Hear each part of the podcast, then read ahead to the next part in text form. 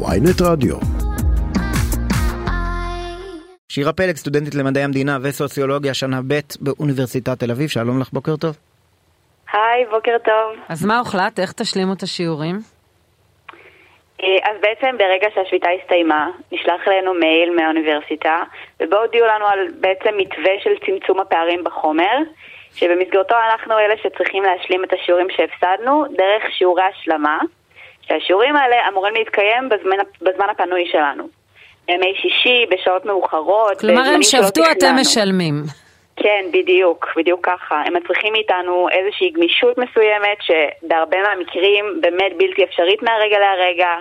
אמ, זה בעצם להגיד לנו, אמ, כן, אנחנו, אתם צריכים אה, להשלים על חשבון הזמן הפנוי שלכם, אה, ותתמודדו עם העובדה שאתם פשוט צריכים לדחוס אמ, שלושה שבועות שככה התפספסו במהלך הסמסטר לחודש אחרון. אני מניחה של, שחלק אה, גם עובדים בימי שישי, אה, וזה מאוד קשה, זה הפסד הכנסה, אבל מה אפשר לעשות אחרת? איך תשלימו את החומר?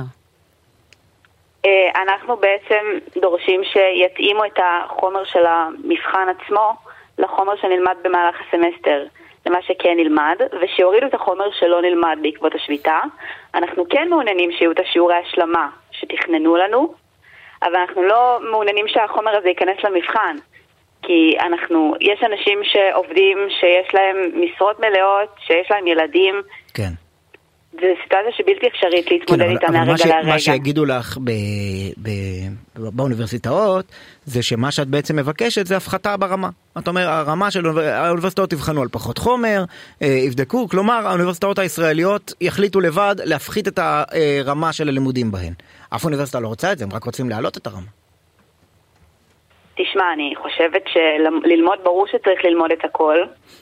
מה שכן, האוניברסיטה צריכה לספק לנו איזשהו מתווה שכן יתגמש בצורה כלשהי בבחינות, כי ללמוד חמישה שבועות בשלושה שבועות זה לא פתרון. אני מניחה שיש באמת כל כך הרבה אפשרויות אחרות. כמו מה, מה- למשל? אה, כי, כי, כי אני מניח שיגידו אה, בואו נעשה ימים דחוסים בימי שישי, מי שלא יכול לבוא שלא יבוא. אמ, אז אני באמת חושבת שפשוט צריך לתת את האופציה במבחנים. אמ, אופציית רשות, של- כן. אז מה, מה של המחאה רשות. שלכם כוללת? כי אנחנו ממש מסיימים את השעה. מה אתם מתכוונים לעשות? אז אנחנו כרגע ממשיכים במחאות עד שיתקבלו התנאים, אה, אם זה אומר באוניברסיטה עצמה לעשות הפגנות, אם זה אומר אה, מחאות שקטות, כמו ללכת מתחת לבניין